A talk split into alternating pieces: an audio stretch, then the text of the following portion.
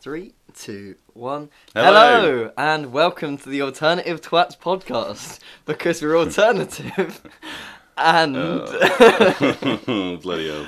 brought to you by the voice, the booming voice of Boreham Wood, Brian. So Ben, it, Ben wanted to do introductions today. Um, oh, okay. And this is Ben. I'm gonna try and come up with something better for next week. You could have been like the funny one, The- Ben, or No, the just. the the twat half of the alternative twats. ben. I'll take that. Um, yeah, Ben wanted to do introduction today, and I was like, "That's a great idea." And then he was going to tell me what he was going to introduce me as, and then I was like, "No, no, just wait, and I'll I'll I'll see." See, I messed it up because I tried to write it down and then I forgot it. But it, I wanted to say the bombastic, booming voice of Brian, but then it didn't work. Oh, So I'm, I'm, I'm sorry for that, lads. So welcome, if you're a new listener, welcome to this train wreck of a podcast. Available on SoundCloud and iTunes. Yes. Um, right, we're gonna kick things off with a beer straight away. So uh, newer listeners to the podcast might not know, but whenever we open a bottle of beer, we will say "Pray silence for the crack." But This is not happening. this will be a pop. This will be "Pray silence for the pop." So this beer is uh, was bought for us by uh, Dan and Amber when they went to Paris, Shout out. um, and it's called La Goudale. Is that how you say it in French? I have no clue. It's seven point two percent though. Oh my! We are not going to be making This any is- sense. This is a big bottle. It's a 75. big old bottle. Um, I like- do like to read the label usually. Yeah. Because I'm gonna train wreck this label if I, uh, if I do it. I, it's because it's written in like fancy writing as well, so I can't Mm. even. Fancy French. I'll really struggle. Yeah, that looks really difficult. Yeah. Let's just um. Let's uh, open. pray silence for the pop. Right, get your mug ready because I have a feeling this because I dropped it. I knocked it over earlier. Oh, this is gonna be really loud actually. Whew, I'm getting nervous. Can you move your cup over here? Because I can't do it too close to the mic. Ooh. Oh, it's actually not gonna be that bad, I don't think. There we go. Hey. And it didn't spill. We were good. Oh Jesus! So I'm just trying to get the Yeah. pouring sound in the mic. Oh, it looks very nice. Smells good. Oh, Smells very it is- French. It is like the perfect lager. I think that's what it is. It's probably what it means in French. I'm just gonna come out and say it. yeah, this, this is good. so going in for a sip. Oh, cheers. Oh my god, that is just Mm. such a rich lager. Mmm, that's I- good. I just wanna, I wanna be sailing down the Rouen. Is it? Is, The, uh, the? No, the the Seine. It's a. Oh wait, what are we talking about? there's Rhone. a river in France. Rhone. I want to be sailing down a Parisian river. R H O N E is how it's spelled. yeah, So I want to say Rhone because there's the Van Gogh, Van Gogh paint. I never know how to say Van it. Everyone's like Van, yeah, Van Gogh, Van Gogh, Van Van Gogh. It's uh, anyway. He had, yeah, my favorite painting actually is uh, it's Starlight over Rhone. Well, that's how I've always said it, but now I'm questioning I think it might be Rouen. maybe, but it's R H O N E. Well, Do you know what I I'm, mean? I'm I'm not a French. Either way, I'm not a baguette. magnificent painting. Ma- very good painting. Yeah, Looks a, a lot like Starry Starry Night, but I it does. Yeah, I think it's nicer. Mm, yeah, that's yeah, it's the same thing. It's like Starry Night, but yeah, just more beautiful and So this beer makes, makes me want to be paint punting down the Rouen, if that's possible, with some garlic around my mouth. hunting. around my neck, singing about my lost La love. Vie en Rose. um, yeah, I mean, This is so nice. this is really nice. Yeah, um, big shout out to Dan and Amber for that.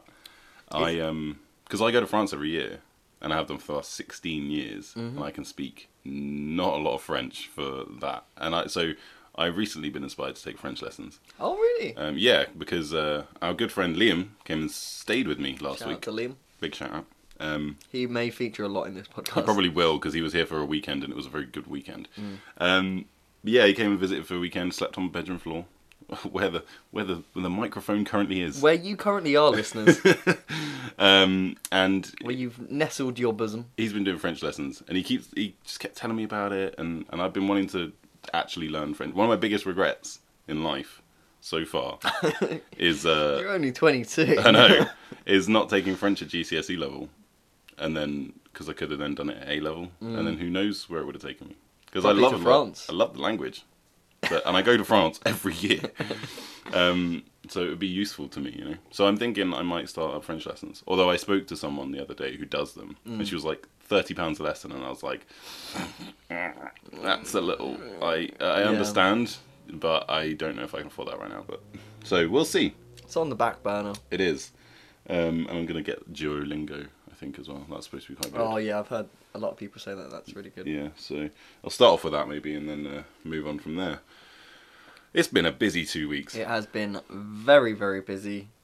But you so before we recorded the last podcast, you were saying I've got a gig every oh my every god! night Yeah, for the next five days, yeah. So that was a and thing. you've you've done that. I did it. Yeah. You I lived so it. You since breathed- the last podcast, I've been to six gigs. Jesus, Yeah. you are a gig fiend. I am, and I love it. um, yeah. So I saw the Wonder Years thrice. um, A triplet of times. Yeah, once acoustic, two full band. That Mm. was beautiful. Um, and they, yeah, they're, I mean, they're my favorite band. So it's like, I say, I say that, but I just don't even know if I can pick a favorite band anymore because it always depends on my mood. Mm. The Wonder Years have been like my favorite band for the last five years, but now like the 1975, They're up there. It's just it's fucking art, man. The 1975 are just on another level, and I just it's amazing. Um, you know, and there's just so many artists that I love. Mm. But the Wonder Years have consistently been up there for, you know, that amount of time, and their new album is fantastic. So, go see the Wonder Years next time they're about. I, I one of my regrets is that I'm I don't like the Wonder Years. Which is fair enough. yeah, I just wish that I did because you you sound so enthusiastic about them, and I could go to gigs with you and stuff. But Yeah. it, yeah, Well, there's not plenty of other bands I there like, are so plenty we of can other go bands to that we loads of both gigs. like. Speaking of, uh, do you? I, I was going to ask you this not on the podcast, but it doesn't really matter. But now we're in the conversation. Community London, I think it's called. It looks very good. Do you wanna go? Isn't it Vaccines Courteeners or something It's like that? uh, Tudor Cinema Club, Oh. Vaccines, Ah! You Me at Six. Mm. Yeah, uh, Pale Wave. There's a Ah! whole whole load of great bands playing, Yeah, so I think it'd be worth it. I would be well up for that. It's only like forty quid or something as well for a ticket. So I know I've taken no holiday off this year, so I think it's on a weekend anyway. Oh, It's a one day festival. I'll thing. take no holiday off this year. Um, yeah, that that'll be good. I think. Um, if you, if any listeners want to meet us there, we can do a meet and greet. which Ben will wear his alternative twats t-shirt, and Yeah. I, if I'm in better shape, might wear it because it's a little tight on me. um, I was thinking we need alternative twats business cards as well because I was in a bar where the, the waiter was like, "Oh yes, um, and the hops come from da da da," da," and I was like, "You you're into your craft beers, aren't you?" Have you heard of the alternative twats? and it would have been a perfect time to fill out a business business card. And so I'm gonna I'm gonna say it on the podcast. By the next time we record, I will have at least ordered some business cards. for the both, can you do for the both? Yeah, for the of both of us, yeah. Because I was like, I'm, I don't have the initiative to do that. That's incredible, and I can't wait. I'm really excited. I just, we're just going to be the biggest twats. I, I know. just there you go. It's like if we ever go for dinner in a restaurant, we can book it under alternative twats. Oh my. And then be like, "Hi, uh, have you got a table for the alternative twats?" Whack out the business card. Yeah, but I feel like if we try and book a table under alternative twats, they'll just go "Oh, No. fuck off and hang up.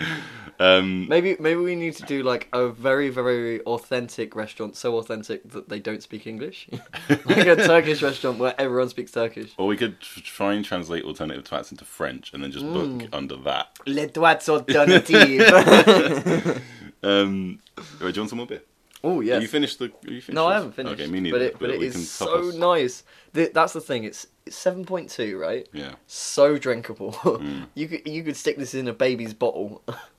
Or don't. Don't definitely don't do that. But, um, But um, they would not complain. no, this is good. It's That's such really a bad. disappointing clink, isn't it? It's, Yeah, it doesn't get any better. Mm. Mm. Oh my god, it just caresses your mouth. The caresses the taste buds. I feel Um, like I'm cradled by this lager. Mm. Oh, oh, the other bands I saw that week. Yes. I also saw a band called Night Riots, which I hadn't really listened to, Mm. um, but they were very good. Sounded like a lot like the Killers, Oh, that Yeah. sounds exciting. and they're very they're not very big, and they're playing in this tiny room. Did they play Mr. Brightside? No, they didn't.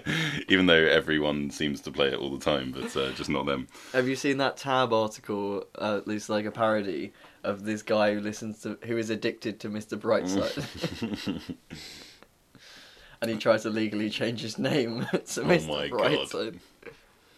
Oh, now I kind of want to do that.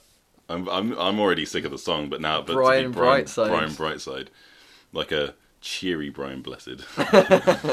um, uh, yeah, and the other band I saw was Lower Than Atlantis, who are from Watford, and I went to see them in Watford, Mm. and I went to school basically in Watford, so it was a cool cool moment. Mm. Although I felt for them because I don't know, I feel like they're on under a lot of pressure in Watford, because there's a lot of people in Watford that love them. Mm. Um, but I don't know. It just like it was a weird atmosphere at the gig, which was a bit unfortunate. Um, In what way? well, like there's there was this bit where he Mike Mike Duce, the lead singer, uh, was Duce. gonna come into the he into the audience. He told everyone to make some space, and he came Mm. into the audience with his acoustic guitar and was going to do a song with no amps or microphone or anything. He Yeah. do it, and then everyone sing along. And he'd done it on every other date on the tour, and it worked perfectly. Mm. And at Watford, people just wouldn't shut the fuck up, and he just like stormed back onto the stage and didn't do it. Oh my god. It was it That was quite really awkward. weird. That is. Um, but I really I felt sorry for him because like it's this thing that he'd done managed to do so every so well everywhere else. I'd seen some like amazing videos and pictures of it, it being like amazing at other places, Mm. and then people just wouldn't shut up for it, and it was like it was so disappointing because it was such a good song as well that he was going to do. It's, um, they have a song called Another Sad Song, Mm. and it's a beautiful song, and they just he was just like, all right, I won't do it then, and they just went moved on to the next song, Oh. and it was like. It was yeah, This is why we can't have nice things, Lit- Watford. I think those I use those exact words. um, but other than that, it was a good gig. Um, good energy in the room. And then last, not last night, it's Sunday now. On Friday, I saw the one and only Dua Lipa! At Ali Pali, and it was phenomenal. She was amazing. You sent me a Snapchat of her singing New Rules, Hmm. and I because you it, it you sent it so that I could loop it, and Yeah. I watched it at least three or four times. It's so good. I always, if I'm sending a Snapchat, I always do it looped. Yeah. I'm like, who needs that running out of time shit? Mm. I mean, unless it's a nude, maybe. Yeah, I was. I've never, I, I've never even sent a nude. you've so- never sent a nude. No, not on Snapchat, not on normal, nothing. You you need to up your millennial game. I just- You're I like, just oh, I've like- never tried avocado on toast. I've never sent a nude. I mean, I, ha- I quite like I've never been in abject poverty. Don't know what a chia seed is. What, what the fuck is wrong Chia with you? Chia seed. quinoa. Get some quin- quinoa. Don't tell me that's how you pronounce it. No, I'm taking oh the piss. Oh my god. I was I was gonna be like, what the fuck? We need, we need to stop this podcast and start a re-education podcast. Quinoa. I just had to prove that I did know actually how to say it. I, I'm glad that you did because I was still a little bit anxious. That you didn't. you're, I'm like just saying it. You're like, please tell me that's not what you say. I'm like, no, no. Um, yeah, but Dua Lipa was fantastic. Absolutely Mm. fantastic. I was very drunk as well. Um, they they serve two pinters Oh. at Ali Pali, and I was just on the two pinters of Amstel. I don't even love Amstel that much, but it was beer, and it was coming by the two pint, so I couldn't really. I bet in your much. hands as well, it looks like a normal. It does, yeah. See, I was with uh, Dan, who you listeners may remember from our uh, Super Bowl special. Who, Oh, uh, yes, yes. guested on, on Super Bowl fame. and uh, yeah, and uh, I was with him, and he it, it looks like a two pinter in his hand, but in mine it looks just like a normal pint. Um, but yeah, that was that was great. That was phenomenal. And on Friday, the two of us are going to see the Streets. We are. I'm very excited. For I that. am so excited for the That streets. is going to be amazing. Yeah, I, I, that's so. I suppose this sort of segues into one of the topics that I wanted to talk about. But I have no idea how to dance to music that I like. Mm. So going to the streets, I don't really know what I'm gonna do. I because I haven't been to that many gigs of like bands that I've liked. Yeah, in fact, possibly the the only gig gig that I've been to where I liked the band was I went to the drums supported by Spectre Nice. uh, in the Roundhouse, and that was great. That was fantastic. They had Boy George on randomly, like What? like as a random special guest, and they sang Karma Chameleon. That's amazing. So that was great. But like other than that, I'm very very used to dancing to like club music Mm. and not much else. So I, I I've got a system with the club music. Mm. It's you listen to the bass and then you hop from one foot to the other on the bass, and then sometimes you do a whole one two hop hop Oh, one two yeah. hop hop. And then it looks like you know how to dance. But how do you dance to indie music? No fucking clue. It's just the beauty. See, so we were at Propaganda last week. Yeah. Um, so Propaganda is a club night they do all over the place. Um, National. Yeah, we went to the Or London maybe one. international, but definitely national. Yeah, they do it in Lincoln, where I went to uni. They do it in Reading. They do it in Bristol. They do it in Leeds. They do it everywhere. Mhm. Um, and they do it in London at the Electro Ballroom in Camden, and it was really good actually in the Electro. Yeah, that is one of the best propaganda nights I've been to. Yeah, The Electro Ballroom in Cam- Camden is great. it was a great night out. Um, I, I wish I could have stayed longer. I wish I could have stayed till closing. We, I was saying that I, I want to do it again soon because the problem is for us to get back home, the last train is at 1.40 a.m. Yeah. and that's too early if you're doing a club night thing. Mm. But we got an Uber back, and it only, only actually took half an hour. It was like 50 quid, but split between like six of us because it was an Uber XL as well. Mm. And then split between like six of us, it's not that much at all actually. So Yeah. it's completely doable. We could probably get an Uber there as well actually. Yeah, but we probably want to get the train in and drink and stuff. Yeah, probably actually easier. Yeah. Either way, propaganda London, uh, the Electro Ballroom in Camden, big up. Yeah, it, It was really It was just a, such a cool atmosphere.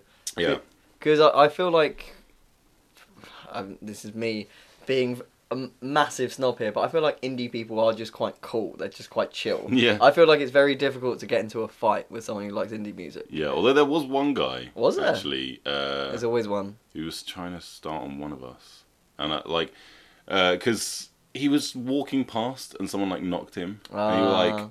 he like turned around all like aggressively, and we were just like, oh, fuck off. Yeah. and it was just yeah, I'm but glad I wasn't there at that point. it was it, it was fine. That's the thing. That's what it was, and that was it. um, but that's no, that was really good. Um, so I would recommend. Um, and sometimes John Mahon DJs there. He, d- he used to DJ a lot in Lincoln propaganda, and he is the best DJ I've ever seen. Because, and I know that for a fact because I know him by name, and it was always an appealing thing. If we saw that he was DJing that night. We'd be like, okay, we have to go. Yeah. because he's like he has so much energy and he's like a proper like hype man as well. And like he's just mental. And he's a fantastic dj because it's like for, for indie music as well. Because the thing is like what you're saying you don't know how to dance to it. I think a lot of it is just singing along to the songs because mm. you know the, most of the words to most of the songs. And just being quite drunk and having a good time i think That yeah. That, see, that's what I've sort of defaulted to, but I wasn't sure if I was getting it wrong. i don't think you can get it right or wrong well, what is right or wrong do what I- you want I feel like someone doing like someone moonwalking to Mr. Brightside, they're doing it wrong. I feel like they're not. I'm gonna have to disagree with you. Um, All right, I after after we've done this podcast, we're gonna watch some moonwalking videos And put Mr. and Brightside. put Mr. Brightside on, and we're gonna see It- how. I reckon it will be a fantastic experience. um, do do it at home and write in and tell us. yeah, tell us what it's like because I I have a feeling it it does not go I reckon it will. well. We will see the results. I um yeah. So with the streets though, I think well I will probably not want to be right down the front for it anyway. I think Why not? the bars are near the back, and it'll be the Ah, kind of thing that will be really fun to just just drink and drink and drink and watch and enjoy. Mm, Do you know what I mean? So yeah. Because as well, I know there'll be like a lot more hardcore fans of the streets that have been like hardcore fans of the streets for like 15 years. Mm. And like, I really like the streets, but I, I don't know every word to every song. True. I don't know every word to most of the songs. I don't know if I know every word to any of their songs. Really? Not every word. Maybe Dry Your Eyes, Mate, because that was that one song that I knew before I knew the streets, if you know what I mean. Yeah. Um, like But Fit, it But You- fit, but Oh no, you know I it? could do Fit, but you know because yeah. I can do fit, but don't you know it? Yeah, that's true. But you know, either way, I'm just gonna really enjoy. it. It's gonna be Yeah, really good. it's gonna be fantastic. to to go to. Um, so the Streets, a Grand Don't Come for Free album is like one of the best albums ever. I think, in my opinion, it's phenomenal. Um, the storytelling is just like out of this world. Mm. Um, but an album I've been listening to on repeat for like the last week, that's this, of which has a similar level of incredible storytelling that I never appreciated for that reason. I just always liked some of the songs. Mm. Is uh, "Whatever You Say I Am, That's What I'm Not" by the Arctic Monkeys. Which is just that that is pure fantasticness as well. Like the whole the whole album is just about Sheffield and nightlife and Mm. like getting but- kicked out by not getting let in by bouncers. by bouncers. Yeah, like the, the from Ritz to Rubble. Yeah, I love From Ritz to Rubble. incredible. In fact, as a like twelve year old, thirteen year old kid, I memorized the like the semi rap bits of that. And I thought it was so hard. I'll take on any bouncer. I'll take him. I'll switch jumpers and make another move. Still on my brain. I've got something to prove to all the smirking faces and the boys in black. Before that gets copyright infringement, I'm gonna stop. But I could go on. But yeah, like, and I've just been listening to that album on on repeat. Riot mm. Van, I think, is my favorite song on the album. Oh, it's yes, just so. I've had. Riot Van stuck in my head. Like, I woke up this morning and I was laying in bed, and I've been so I've been sleeping with my curtains open Mm. to try and wake up naturally with the sunlight, and it's been working. But it also means I wake up really early, Yeah. even if I go to bed quite late. Um, but I woke up this morning and I was like, uh, "Here comes the Riot Van." I was like, "Oh God, can." Uh, yeah, That's, that's get definitely a feeling for when you've got a hungover. Uh, Mm. a hungover? A hungover? this seven percent is hitting me. but yeah, like up rolls a riot van and the coppers kicked him in. There was no way he could win.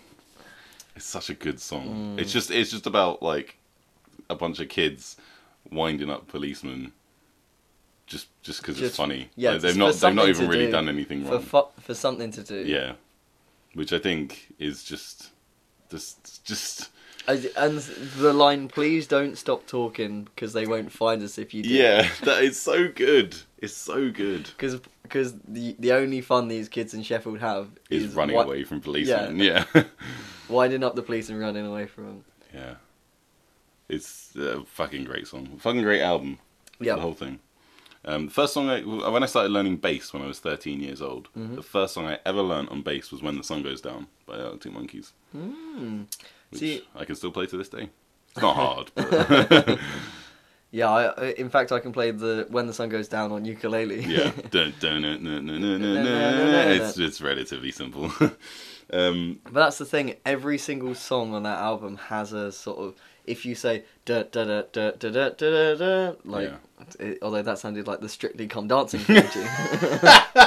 da da da da da da da da da da da. But you know what I mean. oh my god, that really did sound Uh, like the d- Strictly yeah, I, this is Oh. seven percent. Leave me alone.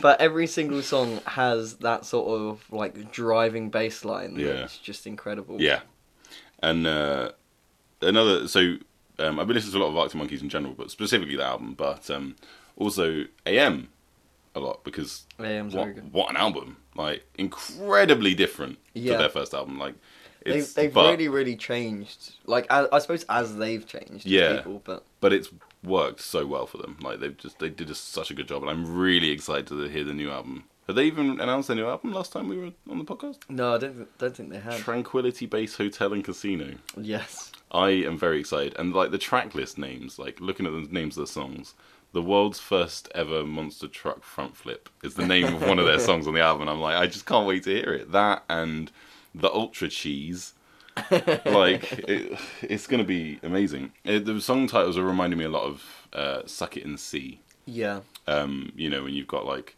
the Hellcat Spangled Shalala and uh, um, "Don't Sit Down Because I Moved Your Chair." oh, I like love Like, that song yeah. so much.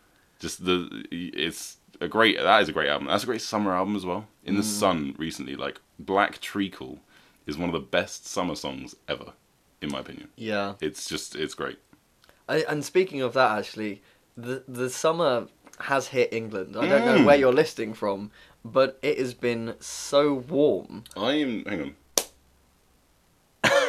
Brian is slapping himself. I'm just tanned. I'm not even sunburned, but I have got a tan on from the last few days Hmm. because it's just been mental.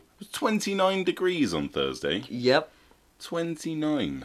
I uh, I've resorted to working outside when I'm working from home, and it's it is beautiful. It's, it's incredible. It's it's just the most incredible thing.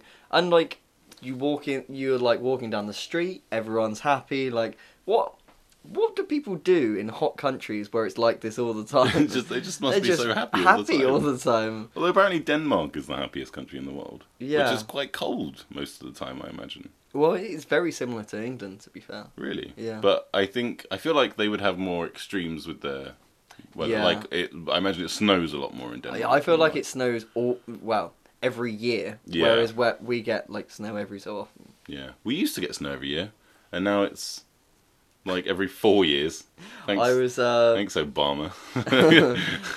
so uh, shout out to Sharon, my work mum, Mm. uh, because she gave me some beer and I neglected to bring it, so I'll probably drink it on the next podcast. okay. But she has this expression where she says that anyone that she wants to be in a relationship with, she doesn't want someone who will just do anything. She wants someone who wants to boil an ocean. The what? Who wants to boil an ocean? To boil an ocean. Yeah, so, like, a if- phrase. If you imagine boiling an ocean, it's a lot of work and it's a massive dream. Yeah. Um, so she doesn't want to be with someone with no ambition, essentially. Oh, okay. I like that. Yeah. No, I Um, like that. So, so I was talking to my aunt. Um, sorry, there's just gonna be some There's rustling. a little Russell. So I, Kurt Russell. I was talking to my aunt about um, how yeah, I probably want to be with someone who wants to boil an ocean, but I'd probably settle for someone who raised my um, ocean temperature by one degree and endangered all life on the planet. Yeah. Yeah, raise the temperature by one and a half degrees and puts uh, most of the English coastline underwater. yeah. God. The Rest state in- of it. Rest in peace, Brighton. Yeah. You're getting Blimey. sank. See you later, Middlesbrough. That's, uh, yeah. Come up here when it's where it's dry, idiots. I don't even want to get into that because Yeah. that's a whole That is a whole frustration. Yeah. Um, watch the uh, that documentary that Leonardo DiCaprio did. It Oh yeah, It's called. I'll tell you. Before the flood. Um, that was a signed reading for one of my uh, one of my philosophy courses. oh, nice. Um, yeah, it was free for like they. I mean, it was free for like a week Mm. Or a weekend. It's not anymore. But it was National Geographic, I think, or Discovery. Think so. It was one Nah, of the two. It's, it's a thing. Um, yeah, palm oil is killing the planet. Just uh, Fuck palm oil. yeah, indeed. Even so, peanut butter. so yeah, peanut butter and soy pate. Hmm. Do you want to go on on All right, peanut I'm, butter? I'm gonna go off on peanut butter for a second. Yeah. A lot, most peanut butter uses palm oil. I fucking love peanut butter, by the way. I absolutely love peanut butter. I adore it. Meridian peanut butter um, is the shit. Is it? It's so good. It's um, it's made with 100% peanuts. There's no oils, no salt, no nothing added. It's just Wow. blended peanuts, and that is it. And it is fantastic. And like uh, you can buy it in like liter tubs. And we were Oh my god. yeah, so we were thinking about getting a liter tub, and we were like, mm, I don't know if we'll use it in time. Like, it needs to be used within six weeks. Is are we going to be able to do that? We bought one like two weeks ago, and it's nearly gone. like, it's so good. Um, yeah, Meridian peanut butter, and it's so because Whole Earth peanut butter, for example, See, that's the one that I've tried. has sustainable palm oil in it. Mm. But for me, I think even if it's sustainable, it's still part of the problem because it's still creating a demand for palm oil in Okay. in products. Do you, do you, know, do you know what I mean? Yeah, I understand. So e- even though it's sustain, like I think it's fu- it's all right because it's sustainable, but even so, Mm. it's It's morally it's- neutral rather than mor- morally positive. Yeah, that's yeah. I think that's it. Yeah, that's a good way of putting it. Because yeah, it's still it's still creating demand for palm oil, Mm. and uh, that's not a good thing. Um, but Meridian peanut butter, get on it. It's really good. It's quite expensive, but you got to you got to watch out for when it's on offer. Ah, that's yeah. when that's when we get it. um, but uh, That's yeah, savvy consumer. oil, sep- like there's so much oil in peanuts anyway. Mm. so the oil separation is mad. Mm. Like I used to. So when I used to buy it by the small jars when I was at uni, because I'd buy it on offer, I'd buy like three jars at once or something, and I'd keep it upside down Yeah. so that when you open it, Oh, then it the was- oil is like Mm. not on the top. Because I opened this liter thing. And it, there was like a thick layer of oil on the top, and I just had to stand there for like five minutes, just mixing it to Churning get it all. it. Yeah, literally, just and I just give it a good mix before I use it every time. But it's completely. It says on the thing, oil separation is natural because they know that you're going to open it and see all this oil and be like, "What the fuck?" Yeah. Um, but no, yeah, that's really good peanut butter. I'm a big fan of peanut butter, so it's uh, and for you on your keto diet, Exactly. Yeah. I fucking love peanut butter. There's so much fat in peanuts, yeah, and it's healthy, and it's just incredible. And I, so one of the things that has revolutionised my life, and I've only had it today. Uh, so you're getting this hot of the hot Off off, the the, press. press, listeners. Um, but I had a soya pate uh, made with sustainable palm oil, so it isn't isn't that good. It's but it's, it's not bad. seventy five percent fat.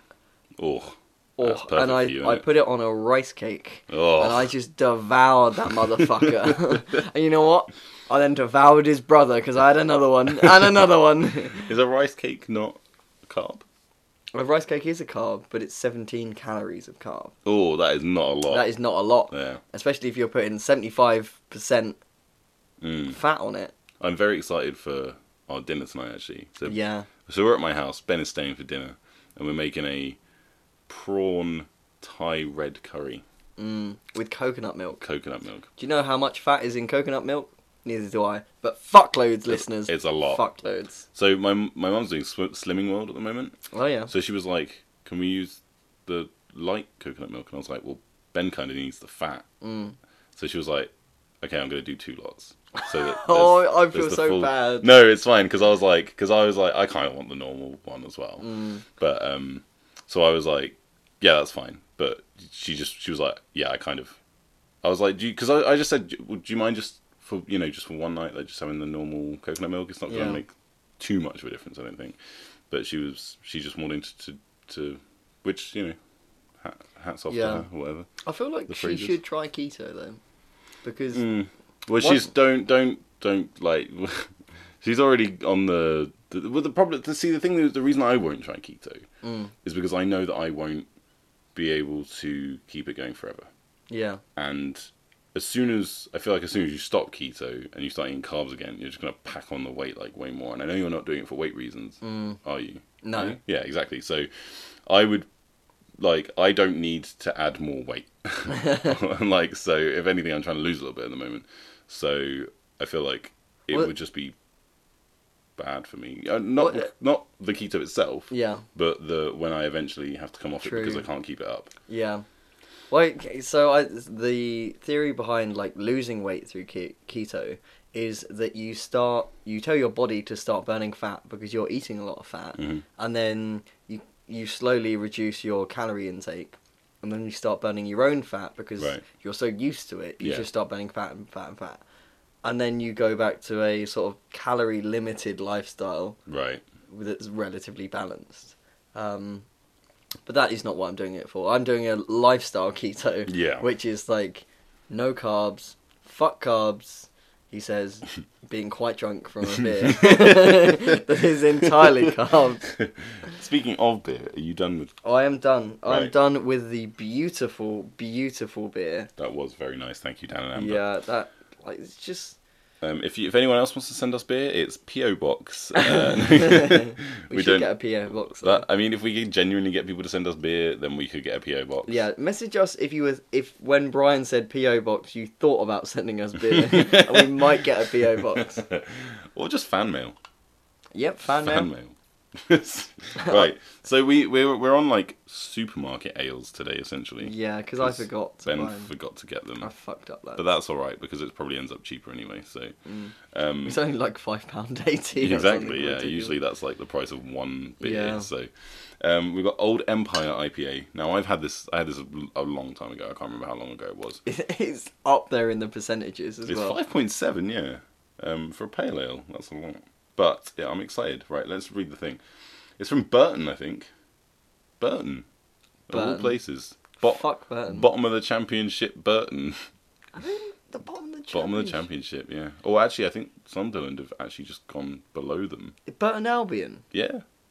See, I remember. I remember them being promoted from the conference. Yeah. Being like Oh, fuck wow. Burton. Jesus. I mean, I remember them. I mean, I remember Sunderland being, you know, in the Premier League, and they're going to be in League One next year. And there's the phenomenal thing about that. Sorry to our listeners that don't care about football. We don't talk about football too much on this No, I feel like we're. because I feel like it could alienate. Yeah. But Sunderland away at Accrington Stanley next season because Accrington Stanley are getting promoted and they've already been promoted. It's just phenomenal, phenomenal. Um, sorry, yeah. So Burton, the town, it is Marston's. The Burton Union, our unique brewing system. DE14 Innovation Brewery, brewing the future. Oh, and that sorry, that should be prefaced with, "What's with the three barrels?" So that's the three barrels. Marston's Brewery, uh, yeah. So they've got three barrels or something. there you go. They got. a Here we go. Old Empire IPA, a Yep. memorable and deceptively easy drinking IPA. This is, Deceptively. this is an authentic recreation of the beer style created for and enjoyed throughout the Empire. Goldings, Fuggles, and American Cascade hops combine to give a crisp citrus hop aroma with a balanced bittersweet finish. So, So- I'll tell you what an IPA means, Brian. Please do.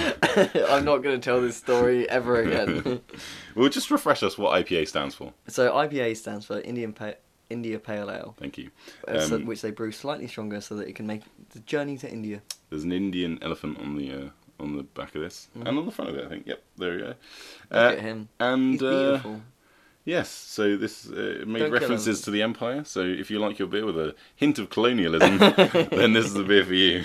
Right here we go. Pray silence for the crack. That was nice. That was beautiful. Oh, it's very hoppy just from the nose. Oh wow, yeah. Yeah, is, um, ju- you, you getting that aroma? Yeah. trying to just do it as equally as possible from the off. Oh my god, that is so hoppy. I'm not, I'm actually not sure if that's too hoppy. Uh, but they do say it is deceptively easy to drink. Mm. So um, I'm gonna I'm gonna dive right in and test their deception. Are they gonna be like a Russian spy? What in Salisbury and dying from Novichok or whatever.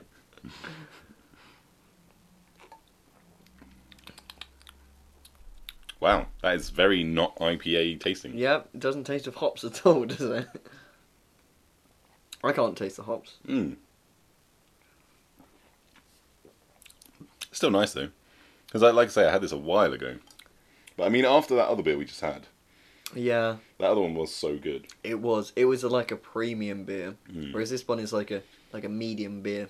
Yeah, It doesn't taste of much, to be honest. no, but it's good. I suppose that's why it's deceptively drinkable. Yeah, you I could easily drink like tons of these. Yeah, I, I, yeah, Yeah. hook this up to an IV and I'll get this mainlined Get in- those bubbles in your bloodstream. into my blood. Carbonate. Please don't get bubbles in your bloodstream. yeah, that's really bad. And yeah, I felt the need to clarify. We at the Alternative Twats do not support the bends. we don't. If Even you're though we scuba s- diving, can we you, support um, Benz, but not the Benz. Yes. Or Mercedes Benz. Ben- Unless they pay us money. In which case in, we in which case we very much support them. Um, yes, but no, this bit is good. I'm liking it. It's very good. Well, so like before, I know it's been a long time since we talked about music, but before we entirely get off of music, I feel quite happy because I've got a really obscure musician to Ooh. recommend. So, Imarhan hmm I Ihadwadach. You listen to a lot of foreign music, don't you? I do listen for- to some I, music. As I was, as that was coming out of my mouth, I was like, "How racist am I sounding?" I listen to a lot of foreign music. Um, no, But- foreign music is a good thing. But in it along the same vein of um, the Alors on danse by uh, Stromae, which had like this Arabian flute. It was like beam, Um, shout out to all the fans of me singing. Uh, it's nice, nice that you're listening, Mum. Um, she, she, she's not a fan. so it's Imarhan, I M A R H A N. So this is like I'm not sure where he's from. Like he's he lives in Germany, but he is from somewhere else. Right. Obviously, with a name like Imarhan. Yeah. Um, but he similarly has an Arabian take with, like, a, he's almost like the Arabian Arctic Monkeys with the the way that he treats Hmm. guitar music and the Okay. sort of the musical sound. So, give it a listen. I would Hmm. say. Yeah. I'll get And you if you don't like it, I'm sorry about that. Um, we had so much to talk about today, and I'm losing it all. we did have a lot What to talk about. Down? Oh, so um, one of the things that we did on our night out to propaganda before we got to pro- propaganda oh yeah. was uh, Brian said, "Let's go to the casino," Yeah. and so I didn't. I, I I'm not a big gambler. Like I've been to the horse racing a couple of times, but I've never really had that much success. And Mm. I, I wasn't really that hyped about it. But I was like, everyone else is going. That's fine. So Brian said, "Let's go to the casino," and we went to the casino. Mm. Uh, so just interject whenever you want, because otherwise I'm just going to carry Yeah. on. Just go for it. So I, I got into the casino and I realised that I don't have any cash because who carries cash anymore? Mm. I put my card in the cash machine and it comes up. Do you want to? Do you want to withdraw 100, 200, 300, 400, or 500 pounds? I was like, well, you know what? I'm a savvy consumer. I'm not withdrawing all my money. 100 pounds, You please. hundred pounds out. Took a hundred Yeah, you pounds take out. less than that. I did not know that. I, I was, you could take out like twenty pounds. I was drunk at the time. I think twenty is the minimum, but yeah. So I took out a hundred pounds. Yeah. they gave me two fifty pound notes, and so I've because I'd never been in a casino before. It's I a lot of fun in it. it was it's, it's it's a lot of fun, but it's a lot of pressure. Like there are Mm. lots of people like standing around with serious faces, like as if they know what they're doing. Mm. And I was there like, hi, hi, hi, I want to put some bets on it. On a gamble. Can I gamble? Um, so I was I was quite confused and quite bewildered. So I went to the bar, obviously, got some liquid courage in the form of a Hoegaarden. Mm. Very nice. Um, and then just sort of wandered around a little bit. Yeah. I wandered around looking at the roulette tables, the blackjack tables. I looked at the fruit machines, but they looked quite expensive. Mm. And so then you eventually settled Yeah. down at a blackjack table. Right. So to preface this, I don't know if I ever told this on the podcast. No, I don't think you did. So on the day of the Super Bowl, I, being an Eagles fan, was very happy. The Eagles had just won the Super Bowl. It's four o'clock in the morning. Mm. I'm very drunk. I'm very happy. We met these American people who we were watching the Super Bowl with, who were from Philadelphia, where the Eagles are from. We were celebrating with them, and it was all fun. And they were like, "Let's go to a casino." And we were like, "Yeah, let's go to a casino," because they were everywhere else was shut at that time because it was four o'clock in the fucking morning. So we went to the Hippodrome Casino in Leicester Square, which is where we went last week. Um, and they were like, "Yeah, you guys got to play blackjack," and we were like, "Mm-hmm, all right." uh, and they were playing blackjack, and they were like, "Yeah, come on, play, play, play." So I was like, "Okay." I played, and they were like coaching me through it, Mm. and I walked away a hundred pounds richer, Wow. and it was a wonderful experience. And ever since, I've been like, "Man, we should go." We should go back to the casino and play some blackjack, and uh, and I, I needed this. Mm. I needed it. We went to the casino. I played blackjack. I put fifty quid down, and I lost it all. And it was a very. It, it was good. It was good that that happened. I think because now I'm not every time I go past that casino gonna be like, I could just go win more money because I needed to lose. Do you know what I mean?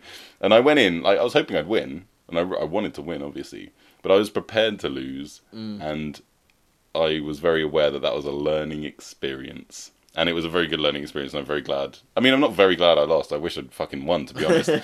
but I'm not like bitter about it. Yeah. Like, because the way I see it is, I'll never put down more money than I'm willing to lose, and like uh, I really enjoy it.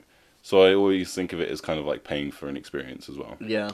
rather than as soon as I put the money down, I expect it to be gone. Paying for a thrill. Yeah, uh, and it's a big thrill. It is I a- like I totally get why dangerously why people get addicted to it Yeah. um, because it it is such a thrill when So- you're sitting there like just waiting for cards to be dealt, and it could be any card, and it's just yeah. So I was wandering around and I, I just lo- watched you lo- lose 50 quid Mm. on the blackjack. and then I stood around the roulette table, and so among our groups of friends, we've got a joke where the answer to any question is put it all on black. So it's like, oh, um, does the post come on like a Saturday or a Tuesday? Put it all on black. do you want a ham sandwich or do you want a cheese sandwich? Put it all on black. What should we do with the Syria crisis? Put it all on black. So uh, I just watched my friend Andrew. Shout out to Andrew. He put fifty pounds on bla- on black, and it came up red. Mm. And so I, I saw this happen. And I was like, but hang on, if it's just been read, This, then statistically, this logic is not sound enough at all. So But yeah, So I was watching the roulette table, and I, I couldn't figure out for the life of me how to fucking bet. I couldn't. I it was too intimidating. And then eventually, some guy comes along. He puts down twenty pounds, and then the woman gives him some chips, and then he like places them. So I'm like, all right, that's how you do it. So I looked in my wallet, and I'd only got fifty pounds. so I put down fifty pounds. And she says, "What colour do you want to be?" And I'm like, "What's my favourite colour? Yellow." And she's like, "There's al- already a yellow. You can be a brown." so I take my fifty pounds worth of uh, brown chips, and I'm like, "Hey guys, hey guys, hey guys, all on black." so I put it all on black, and it's spinning around this fucking roulette wheel, and it's spinning and spinning and spinning. I'm looking around, it spins for ages. It doesn't spins it? It's for like so you, you're standing long. there looking at it like, come on. and so it gradually begins to slow down, In and fact, then sorry, it spins for so long that you can still put bets on while it's Yeah. spinning until they say no more bets. But mm. yeah, sorry, carry on. So so then I like I'm not paying attention to anything other than where this fucking ball is landing. So then it lands. It lands in 15 black. Or or, or not. It could I could have got the numbers wrong. but it landed on But it black. landed and on black. And so I'm like fuck yes. this is amazing. So she gives me 100 pounds worth of chips back. So I take away the 50 pounds that I've already put in Mm. and I put 50 pounds on black again and I'm like guys, guys, all on black. all on black. And then it's spinning again, and, and at this point, I don't really care, but I'm paying attention quite a lot. Mm. And it goes round and round and round, and then it stops and it lands in the red, and then bounces out into the black. Oh, And then I get, she gives me a hundred pounds, and so then I take those chips, and I'm like, someone just give me a hundred pounds. someone has just given me a hundred. This is free money. this is free money. So I, exactly how I felt after I won a hundred pounds of blackjack. So so I I went to go and exchange them. So I pick up these chips and I go and go to go and exchange them at like. If you've ever played Fallout New Vegas, it's exactly like Fallout New Vegas. So you go to the counter with your chips and you're like, "Oh, give me the money version for these chips." And then some guy stopped me in the queue and he's like, "Just so you know, those are playing chips. You need money chips to um to get your money back." So I go back to the table. She gives me my um, cash chips, and I've got two hundred. I've got one hundred and fifty pounds in my hand, and part of me says, "Put it all on black." oh, And yeah. at that moment, I knew like this is the power of gambling. This is the power of addiction, and I stepped away. yeah. And I'm really, really glad that I stepped away. But part of me was just like, all on black. Good. See, yeah, so I lost that money on blackjack, but then I did play some roulette uh, with a tenner, and I won back 30 quid. Mm. So I only lost 20, really. so it was, it was all right. But um, yeah, I I stopped because. So I put the 10 on, got 20 back, put another 10 on, got another 20 back, and I was like, all right, it's been black both times. It was black the one before. I'll go red this time. Land on black again. But I only put the, another 110 on, so I was like, okay, that's it, I'm done, I'm done. Um, so it wasn't that big a loss for me that Yeah. day. So that's why I don't really feel bad about it. But um, yeah, because the problem is, I was like, I have a set of rules in my head for blackjack, and I didn't play by them when I was playing, and that's why I lost. Or that's not why I lost necessarily, but But that I might not worse. have. I might Yeah. not have actually lost if I'd have uh, listened to myself. One of the things that I found really weird is like the waitresses were wandering around in lingerie. Did you notice that? I In like corsets genuinely and stuff. didn't know. Oh, I, I wouldn't say lingerie though. It's like corsets and more like um. I know burlesque type stuff. yeah. But I, I felt it was inappropriate work attire. If I turned up at the office like that, but it's clearly appropriate work attire for them. So Mm. yeah, But they it- do do. It I think. confused me. Like, I think they do burlesque stuff at um, oh, maybe they do. I think, but also I feel like it's different with a casino. Do you know what I mean? Yeah, because like, are all casinos like that? I don't know. Yeah, I don't know. I don't know if like my perception perception of casinos has been warped Mm. by these hypersexualized waitresses. But, Interesting. yeah, Um, let us know what your waitresses look like at your casino. but it was a And put it it, all on fun black. night. Also, do not put put it all on black. I'm not a financial advisor. But no, it was a very fun night, and um, that that little spell in the Hippodrome was nice. That was pre-propaganda. That was pre-propaganda. So then, as soon as we got out of propaganda, I said, "I'm buying everyone a drink," And he did. And I- Everyone, even the people he didn't know that were with us. so I bought fifty-five pounds worth of drinks, which I was very happy with because it made me feel like a hero. like a proper baller. Yeah, Yeah, I like- remember the day after I won my blackjack money. Mm. I went I went up the Shard and I was wearing a suit. You know the day that I met Yes. you and we went to the thing, and I bought a glass of champagne and a double gin and tonic, and I just whacked out this fifty pound note that I'd won on blackjack night before. And it was like the coolest moment ever. I was up the Shard, and it was just yeah, that was that So- was a very baller moment. So they gave me my winnings in twenty pound notes. So for like the past week, I've been saying like, "Oh, do you know why I've got so much money in my in my wallet?" Well, I'll tell you. I won hundred pounds on blackjack. yeah, that was that was a um. It's a dangerous thing, isn't it? Gambling, is, but it's yeah. so much fun when you win. Yeah, I I can imagine it's really crushing when you lose. Though. when the fun stops. stop. Yeah, but it was good. It's good fun. Hippodrome Casino in London is a fun place. It's very. It feels like a proper fan. It is a proper like fancy casino, and it's Mm. free to get in. Um, you'd have to be a member. If, although, if you want to bet over five hundred pounds, I think it is, and you have to be a member.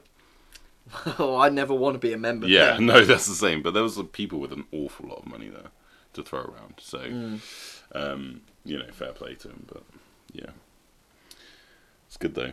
It, it was it was. I'm really glad that you took us there because it was a lot of fun. It was. That's the thing. Like It was a lot of silliness. because you don't even have to gamble there. You, No. we could have just gone and got a drink there. Mm. Um, and, And it's not that expensive. Yeah, and it's it, it is that like frivolous atmosphere of Mm. like lots of people throwing away money. Yeah. It's like, what are you doing, you idiot? You're an idiot. You're an idiot, and then I'm gonna do it. yeah. You're an idiot, but that's how you get the chips. Oh, okay, I understand. yeah, yeah. No, it was a good night. Um, well, there was another thing. I just looked at my phone to look at the things that we said about oh, Oh, Monty yeah. Python. So they've just Oh, added that's- like a whole load of Monty Python stuff to Netflix, uh, including all of Monty Python's Flying Circus, which is just a wonderful sketch show. We talk about sketch shows a fair amount over the last few it- weeks. that is. It's like the epitome. It's it's the sketch show in my opinion. Like I've been watching it recently because I never got to watch it. I've never had to. Monty Python shaped my comedy experiences growing up because my dad would always like show me like a lot of their sketches and a lot of the films and stuff. Like I'd seen all of the Monty Python films by the time I was like nine. That is Um, a good childhood. Yeah, and it's just like the best word for it that I can just I keep describing it to people is it's just so silly. And it like just silliness. amazingly so. There's this one sketch in the first episode of uh, a, an Italian lesson, like uh, the guy trying to teach Italian, Mm. and just all the people in the lesson are Italian, and it's and, he, and he's just get, like they're all just speaking Italian back, and he's like, "Oh, very good, but we haven't covered that yet. How do you uh, know how to say that?" And they're just all Italian, and it's so funny. Um, and the have you ever seen so now uh, and now for something completely different? The, the like a film they did. It was just Oh, I haven't seen that one. it's just basically a whole bunch of the sketches put together, but it's all sketches from Flying Circus. So I'd seen now for something completely different a million times, and I'm watching Flying Circus and I keep seeing some of the sketches that I'd seen, Yeah. and like the one, um, the the a man writes a joke that's so funny that he dies laughing, and em- anyone that reads it dies because they can't stop laughing so hard Yeah. and it's and then they like weaponize it because they like translated it into German during the Second World War, and so the soldiers don't understand what they're reading, so they can say it, and they just walking around like shouting this joke out, and all the German soldiers just die laughing. It's ridiculous. It's just so silly, but it's mm. amazing. And the Dirty Fork sketch. Have you seen that? I haven't no. They're in a restaurant, and he's just like, "Oh, would you mind just getting me a new fork? It's I've just got a bit of a dirty fork," and all of the restaurant staff just like, "Oh my god, I'm so sorry. How could we have let this happen? I'll notify the head chef right away. He'll want to know about this." And he's like, "No, no, there's no problem. Just could I just get a replacement one?" So I was like, "No, no, no, this is appalling." and then and then the head chef comes out and he's like screaming and like falling over. It's Monty Python are just the the kings of comedy. For, for me, so. the the epitome of um, Monty Python is the um, oh yes. So here's our menu. I'll have one of everything, please. What? I'll have one of everything. Oh, so this really really fat bloke, he eats one of everything, and then the waiter comes with he the has bill. a sick bucket as well, and he just keeps throwing like projectile vomiting into his sick bucket as he's eating. And then the waiter's like, just a tiny little mint, just a tiny little wafer. wafer just a wafer thin mint. And the guy's like, no, no, no. Honestly, I, I can't have another one. I can't. I can't eat anything else. I can't eat anything else. I was like, you guys, just a tiny little wafer. just a tiny. wafer It's just a wafer thin mint. and so the guy eats the mint and he explodes everywhere with his rib cage like exploding. and the waiter like dives behind a bar because he yeah, he gives them the mint and then runs and dives behind the bar like he knows it's gonna happen. what? Yeah, that's um, Monty Python that's and in silliness. is Monty just- Python and the Meaning of Life. Yeah. film, which is another like sketch compilation. So I don't know if it's for other sketches because I just haven't seen enough of them. That's the, that's the thing. I've seen most. I, I I thought I'd seen most of their films, but Mm. I don't think I have after They're hearing four talk about. films. So I think I've seen three films. right? Um, but yeah, there's just so much gold there with Monty Python, So and then much. Blackadder afterwards. as well. Blackadder is really really good. Like, So- diff- different people, but uh, well, some of the same people. I mean, Like it, it's got a little bit of heritage. who who from Monty Python is in Blackadder? Because Isn't doesn't Michael Palin like write for them? Oh, maybe I don't know. I thought Michael Palin wrote sections of Blackadder. Oh, I mean, maybe that isn't. That's possible. I, I just don't know. I don't know I- off the top of my head. yeah, I- none of them are in it. That's the only. All right. Maybe is Michael Palin in it at all?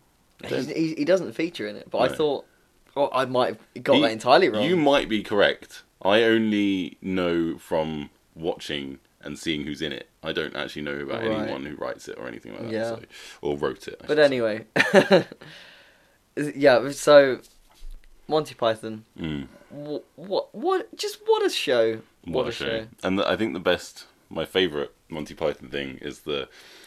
The, nobody expects the Spanish Inquisition. it's just so good. Just like So- a man and his wife sat in front of the TV, and she's asking him something. He goes, "Oh, I didn't bloody expect the Spanish Inquisition." And then the Spanish Inquisition bursts through the door. Nobody expects the Spanish Inquisition. Oh. Someone quoted that at me like at work, so I was like, oh. Didn't expect there to be sandwiches on a Friday. Nobody expects the Spanish Inquisition. um, that and the uh, song of uh, "Sit on my face and tell me that you love me." it's so good. Ugh, the masters of comedy, Monty Python, of which there are only four left. yeah. Yeah. Michael Palin. So my first introduction to Michael Palin, other than watching the Monty Python stuff, but when I was watching the Monty Python stuff when I was younger, I didn't know Michael Palin was Michael Palin. Mm. But then Michael Palin starts doing all these travel shows. yeah, he loves trains. He does. He does love And trains. Michael Palin in Africa or whatever, and Michael Mm. Palin just all over the bloody world.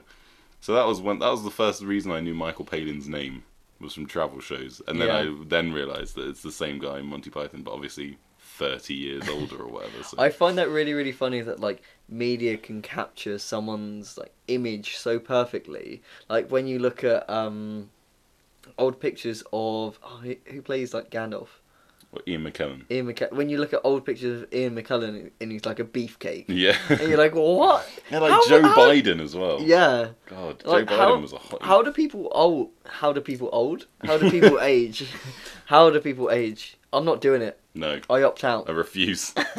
um, can we get on to the next beer? Let's get on to the next beer, which is the Gold Hobgoblin. Oh, I'm a fan of Hobgoblin. Thankfully, it's not above five percent. Because we are slightly spindled. how do how does anyone get old? we um oh it smells kind of like a narcotic plant that is it narcotic? that is legal in some places I don't think it's narcotic oh, i don't know what word for it because I feel like narcotics is like proper drugs. Like, is it does this like opiates? Aren't opiates narcotics? i don't know i mean i don't know what constitutes a narcotic now now that you question it like that Mm. Write in and tell us the definition of a narcotic. um But I, yeah, I I thought that like, because narcos, who investigate Mm. narcotics, I don't think that they investigate weed. hmm.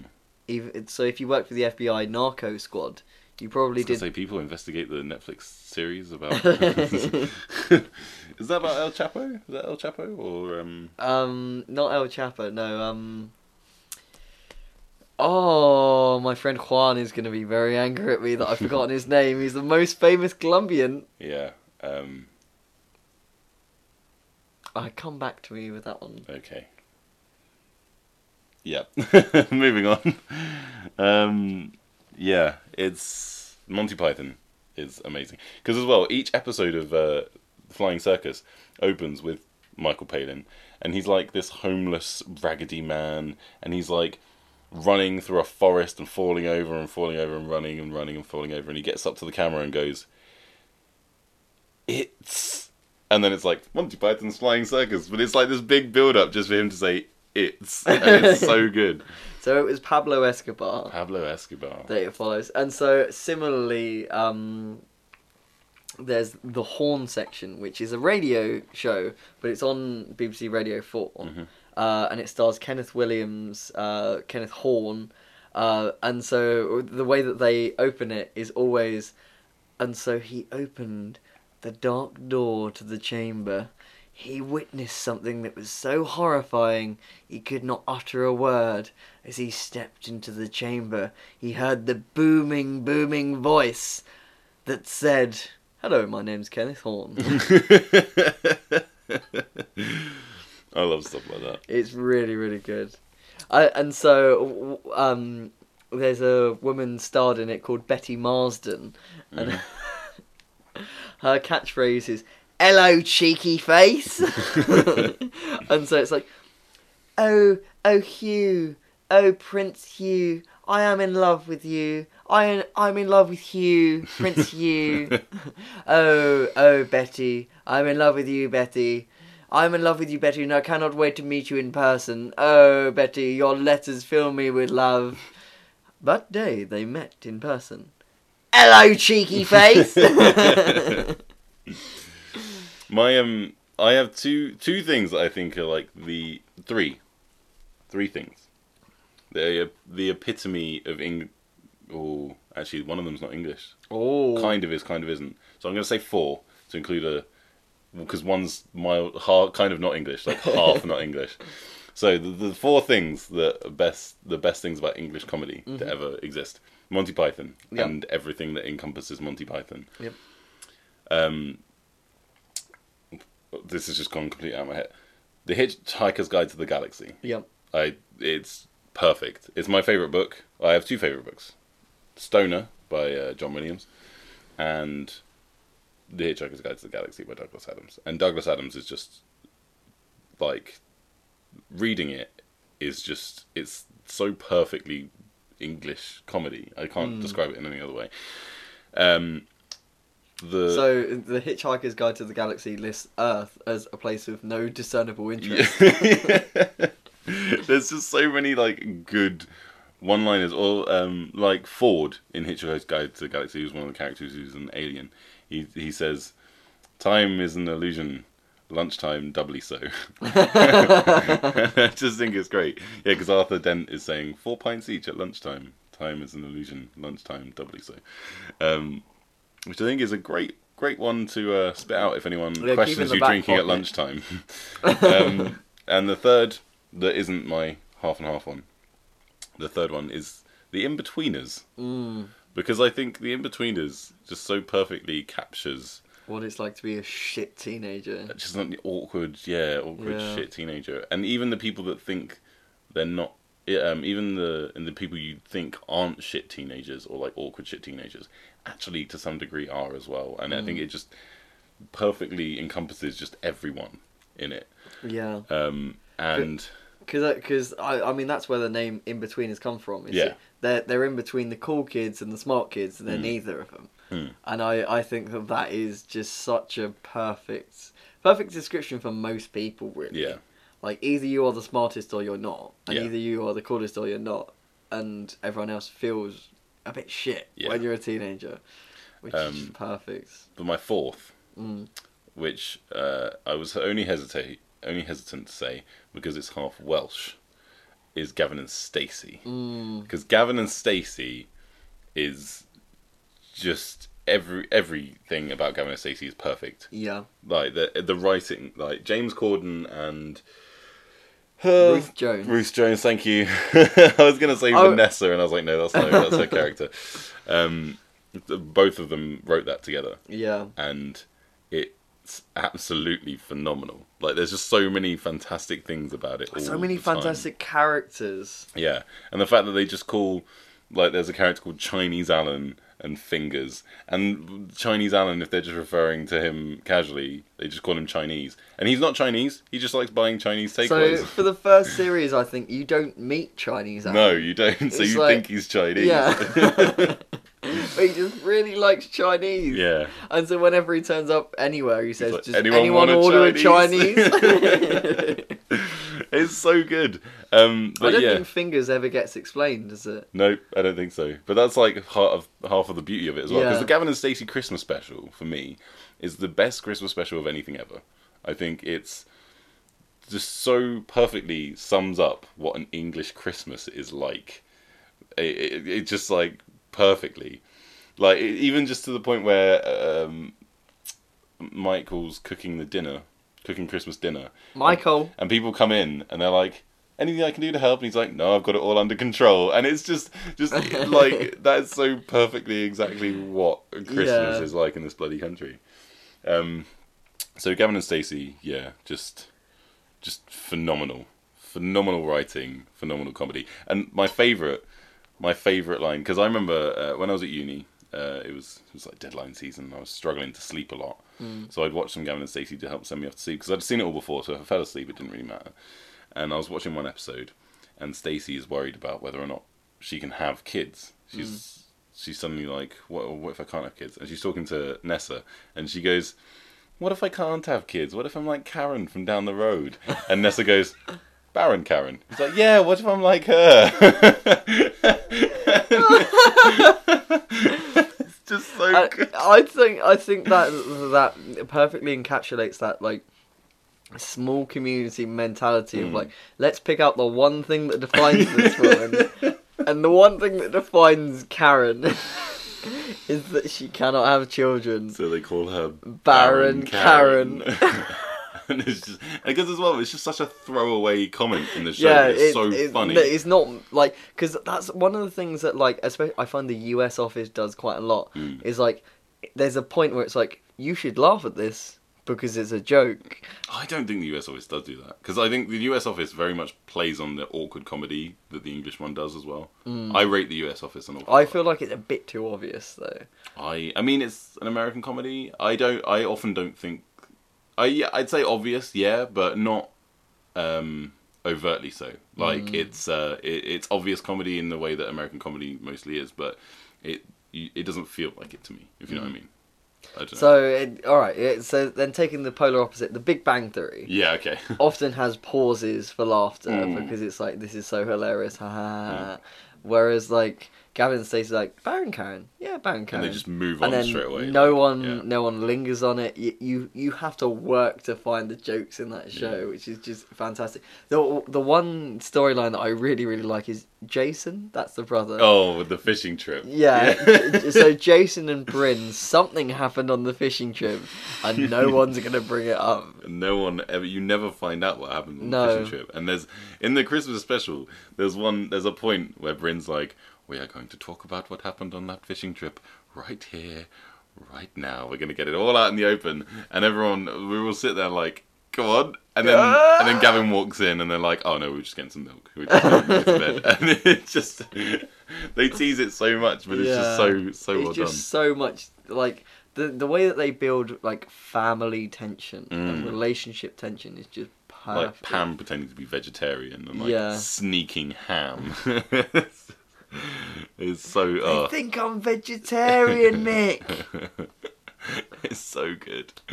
It's yeah. If you haven't seen Gavin and Stacey, go and watch it because it. I think it's on Netflix, uh, English Mm. Netflix. I don't know if it's on American Netflix. It might be. Yeah, I, I so once uh, when I got into a relationship, that was one of the things that we used to always watch as we went to sleep, Mm. and that was a really really great bonding moment because like Gavin and Stacey, if you're watching Gavin and Stacey, you're having a fantastic time. Yeah. so if you're newly in a relationship, I would wholeheartedly recommend. yeah, or just a Gavin and Stacey. long-standing relationship. Any, or if you're single, yeah. Or, Heart- recently heartbroken. You know, just- um, and also, especially, I think it's really great for um, people in long distance relationships because it is about a long distance relationship. is, yeah. At least the first series because she's in Wales and he's in Essex. I was gonna say, recently heartbroken people. It always ends with the "Tell me tomorrow, I'll wait by the window to Oh. see." That's a heartbreaking song because even like because some of the episodes don't end on a happy note and No. then it's like it ends on like a tenth moment and then it's like tell me, Me tomorrow, I'll uh, wait by the window to see.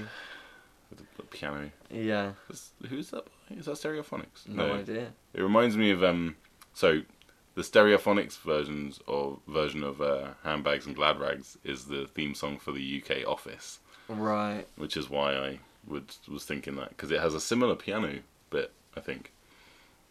Um, yes, so comedy. I, I was I was saying to my sister actually today that it's funny um, how someone can have such a um, a significant impact on your life where you know who they are just by a couple of seconds worth of sound. Mm. So who am I talking about now? And then I just smile. Lily Allen? No, I, I think it's Kate Nash. I was that. The awful thing is, I was about to say Kate Nash, but it just sounds like I'm making that up because you just said Kate Nash. like, Uh, I'm I'm worried now that because you said that that it might be Li- Lily Allen, but I was talking about Kate Nash at the time. so you were just incorrectly doing the whole thing. But but anyway, isn't it incredible? It could be. Oh, I don't know. Actually, I may be thinking that is Lily Allen. At the time, I was trying to I was trying to make reference to Kate Nash, um, and so then it's because she's playing Reading, and so I said Yes. to my sister, "Oh yes, Kate Nash is on at Reading." She's like, "Who's that?" And then I just smile, and it I'm pretty sure it is Lily Allen now. Mm. I'm pretty sure it's Lily Yep, Allen. smile, Lily Allen. I'm pretty sure. Well, that's the song. shoot me, listeners. shoot me. Hang on, let me just read. I made a let me just get- mistake because I'm drunk. Just gonna get the lyrics up. Um. Uh, It, it won't have the. Uh, at first, when I see you cry, it makes me smile. Yeah. It, it won't have the key change though, will it? Th- That I perfectly demonstrated, and then I just smile, Yeah, Smile. the one. yeah, this is definitely Allen. smile. I was right and you were wrong. Trapped. Well, that's a thirteen-one. yeah, thirteen to me and one to you. um. Oh man, I can't believe we're on episode twelve. Oh, we actually on episode 12? We're actually on episode twelve. That is incredible. That's twenty-four weeks worth. Yeah. Well, podcast. 25 actually, because we went three weeks without one. Well, we remember? did, yeah. So, wow. I'm very proud of this podcast. Me too. This is the proudest thing we've ever I've ever done. I What- think. I I was talking to my boss because she always says, "How's the podcast going? How's Mm-hmm. the podcast going?"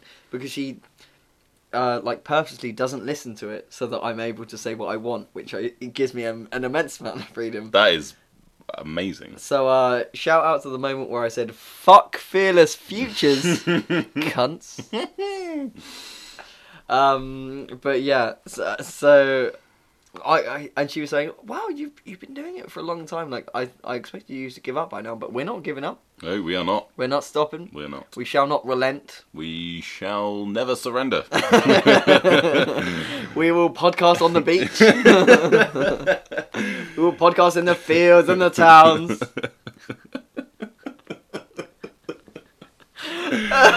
oh God. Um, yeah. I no, I love this podcast. I love that we do it. Yeah. Um, also, exciting new thing. I'm a deliverer now. I've not done a A, shift d- yet. a deliverer. A deliverer. I'm not sure how you pronounce that. Deliveroo. I'm There's a a of- rider. Yeah. Yeah. Um, on the bicycle, delivering food. Mm. Um, I would recommend it to anyone, to be honest. And if you if you want to do it, get in touch with me and then get my referral code. Because if you use that, then when you make your first twenty deliveries, you get like a fifty pound bonus. So that's pretty That's good. quite good. It, I get money for it as well. I think if you do, so just do that. Um, but uh, yeah, delivery. That's it's gonna. I'm excited because way of earning money and, and keeping fit at the same time. Mm. And deliver it like and making people happy. Like I think that's like a wonderful thing. Like as something so simple as delivering food, make can make people so happy. Like think Yeah. about every time you've ever ordered a pizza or a takeaway. That moment when it arrives at your door is such a great moment. You're like, oh, my food's here, and this is going to be great food. Do you know what I mean? Like it sounds so stupid. I think for me to say Mm. necessarily that it's something that makes people happy, but I genuinely I think it really is, and I, I well that gives me a, I get a lot of value out of that anyway. Yeah, I, I, the only, my only worry is that a lot of people think, oh yeah, I'd do that, that'd be great, and then someone says, turns up and you, you're five minutes late. What the fuck are you doing? yeah. Although I don't think with I think with delivery they have like a tracker thing. Mm. I think they can like see where you are or how long it's going to be or whatever. So and I, I know it doesn't give a definitive time or anything. But think, yeah, so. I, I think um, one one of the things that you can count on is that the public are going to be assholes at some point. in whatever job you do. Yeah, Yeah. Well, it's which is why I'm very very glad that I don't have a public facing job Mm, because yeah. fuck the British public. Yeah, I mean, working on phones in an office is just a nightmare. Yeah, when I used to work in a phone shop, that was the most depressing thing in the world. Mm. It was just you were being paid to get shouted at Have you ever twenty four seven. Well, not twenty four seven, as long as you worked. have you ever told the story of how you quit your phone job shop on this podcast? Because that is possibly my favorite story you've ever told. I, I don't think I have actually. So we won't name the phone shop, No, but but it was most things, most places. It, and if you can work that out, it's quite a fun joke. I don't get it. and I know what phone shop it is, and I don't get it. Everything everywhere. Oh, okay. Is it okay? Yeah. Yeah. So um, so I Right. Okay. Yeah. okay, I worked at this phone shop for Is that the- what it stands for? yeah. Oh well, now we've said it. Well, I mean, sue me. Come on. so I I used to work for a unnameless phone shop. You will never work it out.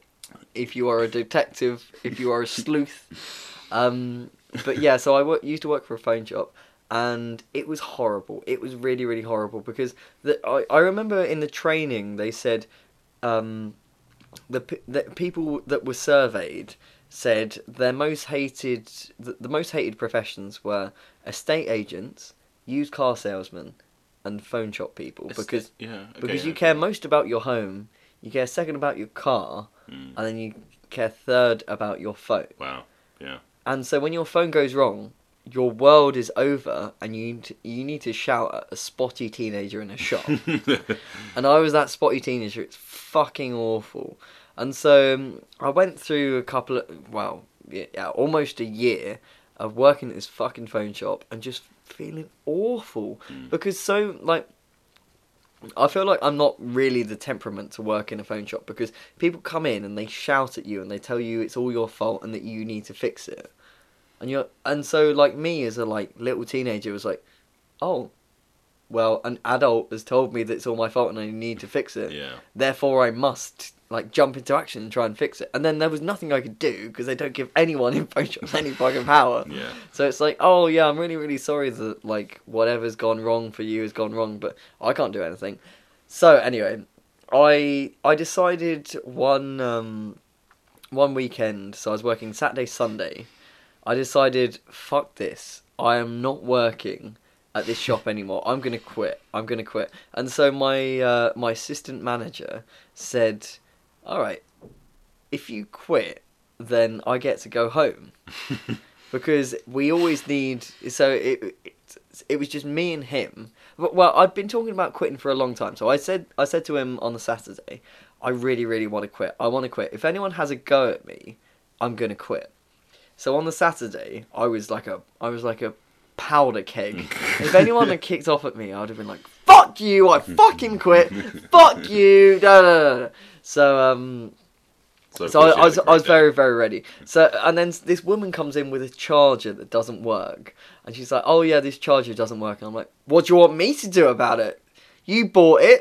There's no warranty on it.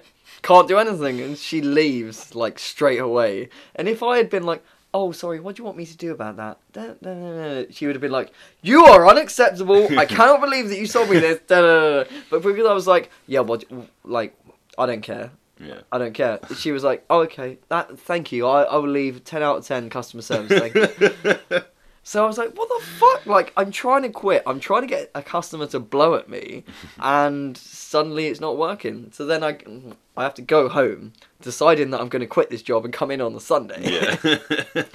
then I come in on the Sunday, and I so it's just me and my assistant manager, and he says, "Look, mate, if you quit today, I get to go home." and so he says this at nine o'clock, and it, like no one comes in before ten o'clock. So I'm standing out there like waiting for someone to come in. Someone does like a SIM swap or something, something shit like that. If you ever, if you've ever seen Phone Shop. That's a pretty accurate representation of what it's like I working love in a phone phone shop. shop. So um, we're just like, yeah, well, we're just pissing around, and then Russell, Russell, sorry. Russell, Russell, Crack Russell, open Russell. the next beer while we're at. Sorry, just to pause quickly. We're having a uh, Badger Brewery Tanglefoot, which is a classic golden ale, uh, and Badger is brewed in Dorset. Um, free silence for the crack. Praise silence for the crack.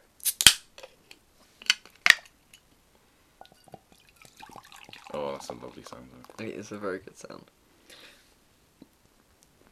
Right, sorry. so yeah, it, it is Sunday in the phone shop, which is a notoriously dead day. Um, it smells so hoppy.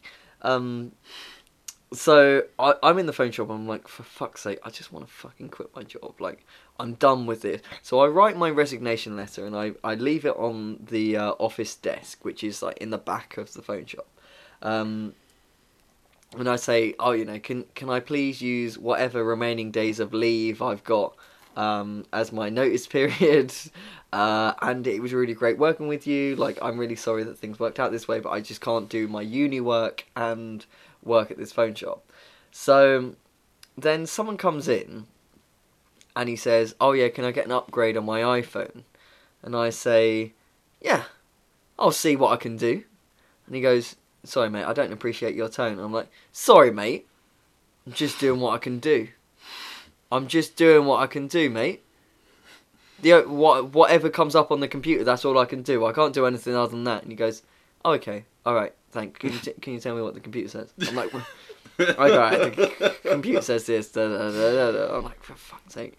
And then this guy comes in, and he says, hi there. I'd I'd like to buy the iPhone six. I'd like to buy the iPhone iPhone six. Is that all right? I was like, oh, yes. Uh, uh, yeah, you can buy the iPhone six. But so, would you like to buy it on uh, contract or pay as you go? And he goes, pay as you go. And I was like, so would that be pay as you go with a SIM or pay as you go without a SIM? He goes, you do sell phones, don't you? and I I look at I look at my assistant manager, and I look at him, and I, I sort of take a second. I, I take a second to contemplate it, and I stroke I stroke my chin as if I'm thinking. I go, hmm. Sorry, mate. Sorry, I just want to ask my manager. We do sell phones, don't we? And my manager, because he knows what he's doing, he knows what I'm doing. He goes, "Yeah, yeah, we sell phones." And he goes in the back office so that he can laugh his arse off. I'm like, "Oh, yeah, apparently we sell phones. And he's like, all right, there's no ma- no need to get sarcastic, mate. It's like, I'm not being sarcastic, mate. You asked a fantastic question. I just wasn't sure if you sold phones, mate. He's like, look, mate, I just want to buy an iPhone. I was like, all right, all right, I'll sell you an iPhone. So it's six hundred pounds. Six six hundred pounds. I could go to Vodafone for that. I could buy, I could buy it way cheaper at Vodafone. So, then fucking buy it at Vodafone. What am I supposed to do about it? So I, so I'm like, look, mate, just then just go down the road. He's like, well, that's not very good customer service. Like, mate, I get paid fuck all for this job. You know what? I don't care about you, and I don't care about this fucking job. So I all I'm wearing is a t-shirt at this point. I take off my t-shirt, I throw it on the fucking floor. I'm like, I fucking quit. And I walk out the door topless. But then I've got my bag in the shop.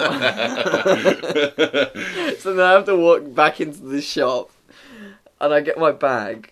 And then I pick up my bag and I pick up my shirt because I still get to keep the shirt. I pay. They make you pay for the shirts at that unnamed phone shop. Mm.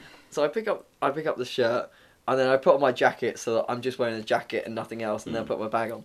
And I walk out, and I, and I and then my like m- assistant manager has to come out and say like, sorry, my colleague has left the shop. I'm not allowed to man this shop one manned.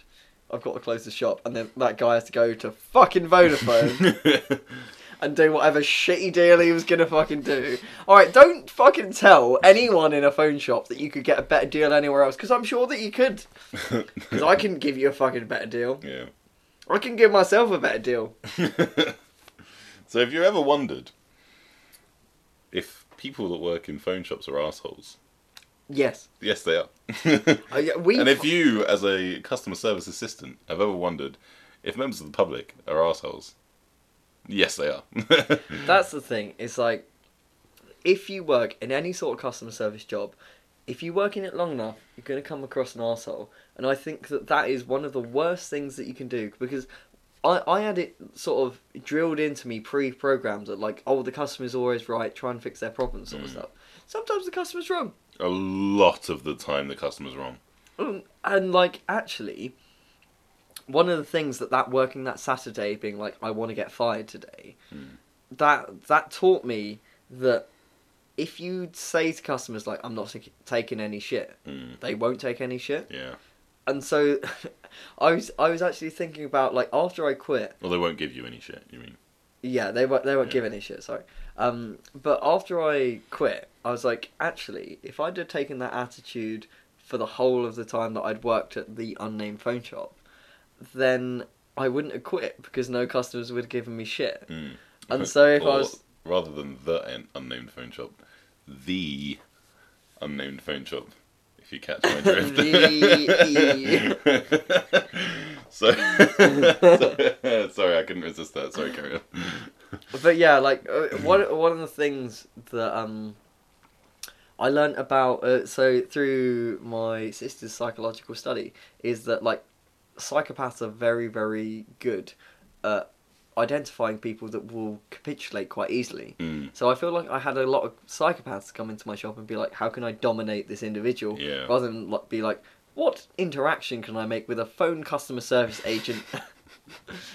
uh, so I feel like a lot of the time people exhibit their insanity or their um, psych- psychopathy Mm. by taking it out on people who work in customer service. See, in a job where I had to answer the phone a lot, um, I slowly. It took me a while because at first people having a go at me would stress me out uh, and was horrible and I hated it. But after a while, I just learnt that I can kind of have a little bit of fun with it. In that I became incredibly good at talking people down. So someone would phone me up and be like, "This isn't good enough. I'm furious. I'm so angry, and I'm, uh, you know, I'm, I'm so unhappy. And what are you going to do about it?" And I'd be like, "Obviously, you are completely correct, and this is completely unacceptable. And I apologise from the bottom of my heart. There's, you know, there's no excusing this.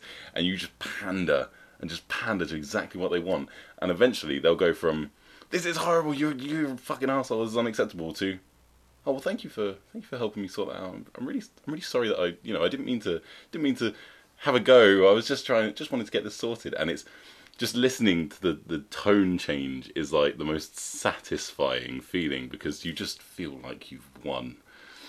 And I, I can also understand the perspective of not wanting to pander to what that person yeah, I, wants. I like for But- me, it was like a loss of ego. I think. Yeah, but when you just if you just throw that out the window, and you can just you just make that per because ninety percent of the time they would apologize for kicking off or be like I didn't I didn't I'm not having a go I didn't mean to have a go or anything when they were one hundred percent having a go is incredibly satisfying.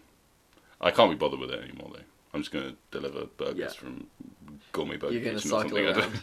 yeah, I'm gonna just cycle around and deliver ribs or something. I just you know. Um, I, I'm really, really excited to hear what your experience of delivery is like because I would quite like to do that because it's like being paid to go to the gym. Yeah, yeah, exactly. That's the thing. It's going to be keeping me fit while I'm earning money. So I'm uh, quite excited about the prospects, to be honest. Um, so, well, I mean, I will probably have only just started properly with it by the next podcast. Yeah, but uh, Um, we will give you our feelings, yeah, I'll our keep you thoughts updated. and feelings. Um, but it's exciting, I think. But um, yeah. So I imagine it's kind of time to wrap it up a little bit. It is, yeah. We're going to make a nice keto Thai prawn. We are. It's gonna have so much fat in it. prawn Thai red curry. And you're not going to have rice, but uh, I'm not gonna have rice. I mean, you could have a tiny bit of rice. I, I just don't want any rice. Well, fair enough. There's so much carbs in rice. Yeah. Well, it may, I think the plan is to make enough so that you don't have to have rice and you can Mm. just eat, you know. Fat. Yeah. Whereas I'll have rice, but you know, um, but as always, thank you for listening. I hope you enjoyed Ben's story of how he was an asshole to people for two days. To... I wasn't an asshole to anyone, alright? They were an asshole to me. I was nice to anyone until they were an asshole to me. And that's when you become an asshole. alright? If you're working in customer service, you be nice to everyone until they're an asshole, and then tell them to fuck off. You don't need their custom. You, you want Mark Alera, But you might need that job. who's so maybe CEO also... of the unnamed phone shop. Oh.